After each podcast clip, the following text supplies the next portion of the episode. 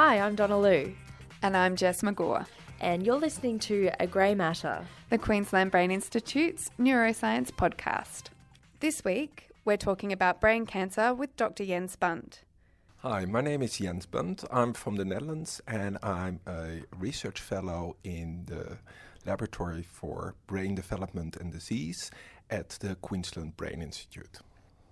And what is your specific research area?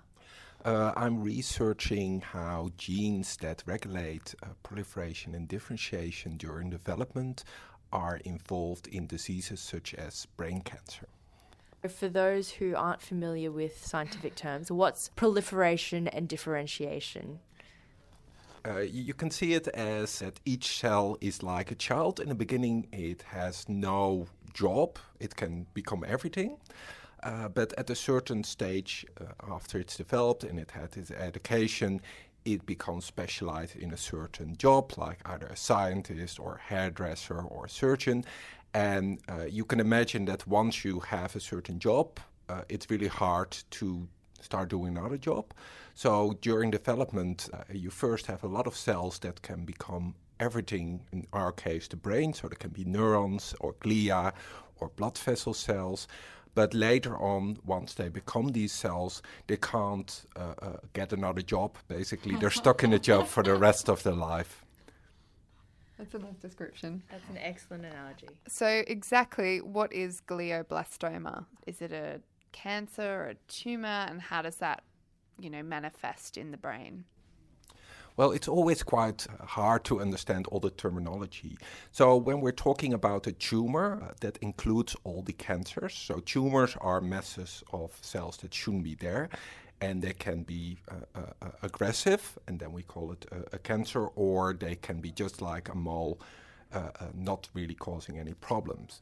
So, in the brain, there's about 50 different types which are currently being characterized by pathologists and they are classified also by how aggressive they are, so how fast they grow, how how much they can invade, how much they can uh, metastasize, and uh, glioblastoma uh, is the most aggressive of a subgroup called glioma, and they're called glioma because uh, they originate from uh, uh, cells that are called glia. Uh, so some people might not know, but most of the brain actually doesn't exist uh, out of neurons, but of glia, and they do actually everything you can imagine to help the neurons. So they provide all uh, their nutrients, they help with isolating uh, isolating their signals so they can d- conduct better.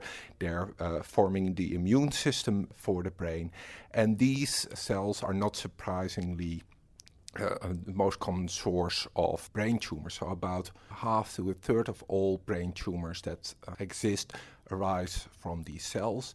Uh, glioblastoma is the most aggressive one there, and at the moment, uh, the uh, after about 15 months uh, after diagnosis, half of the patients uh, died, and the five-year survival is even worse, unfortunately. And so the other really terrible thing about glioblastoma is that it tends to affect people who are quite young or relatively young. Is that correct? Uh, it, it, it, well, glioblastoma uh, uh, has an age range from basically zero to 100. Uh, but yes, there, there are some distributions there.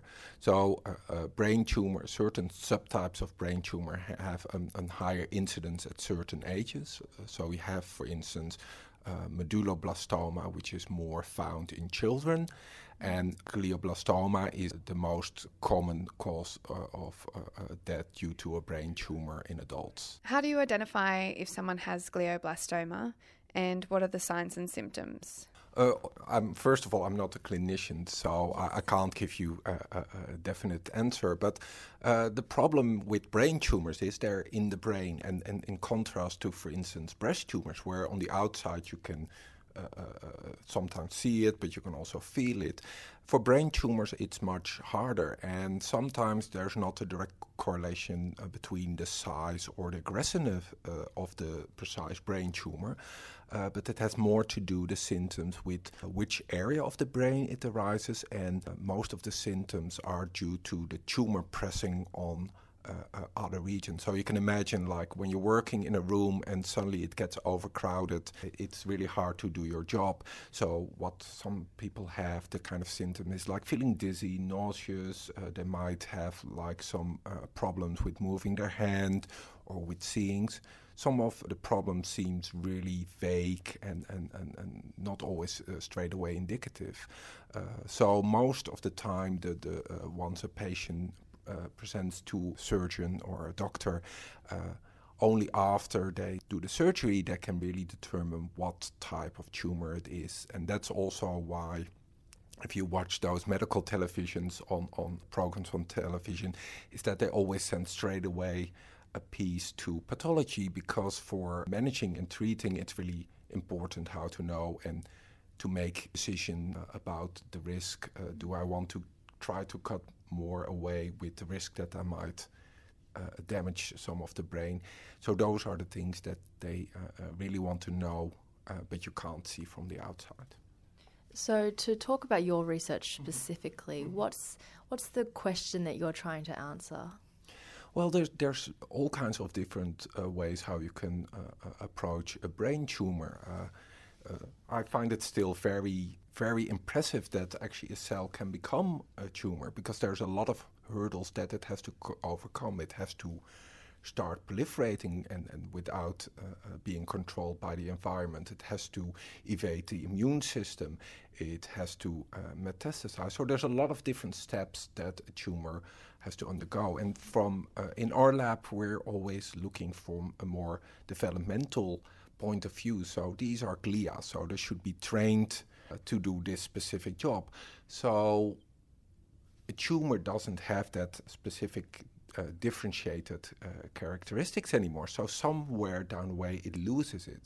So we're approaching it from that angle, looking at okay, if we know how normally these cells become these specialized differentiated cells, uh, and we then look at a tumor, what happened in the tumor that it didn't differentiate and, and how did it lose and how does it contribute to becoming a tumor. So if you look at a tumor tissue and compare to normal glia, you can see that they're far less uh, uh, differentiated. They look like ba- uh, basically as baby glia, very immature.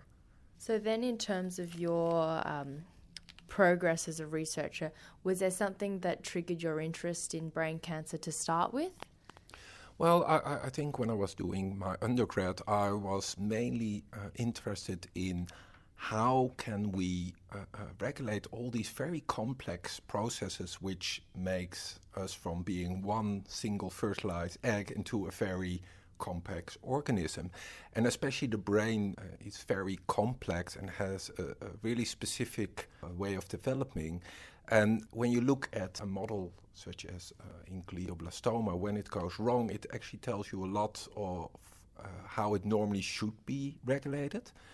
And uh, uh if you also look at the, the whole development normally, it's actually surprising that there aren't more tumors there. So there's normally a lot of checkpoints, a lot of controls. And by understanding those, you can also understand why uh, a tumor becomes what it becomes. So actually, I'm, I'm more almost interested in the history of a tumor.